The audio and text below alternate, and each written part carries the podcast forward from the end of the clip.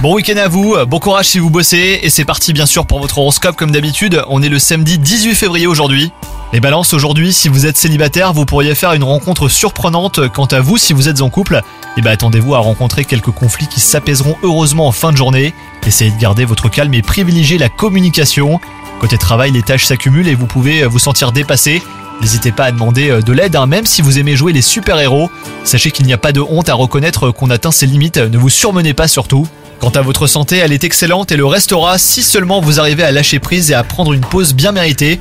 Si vous continuez à ignorer les signaux de fatigue de votre corps, et ben là vous risquez d'aller vers le burn-out. Donc faites attention à vous. Bon courage, bonne journée.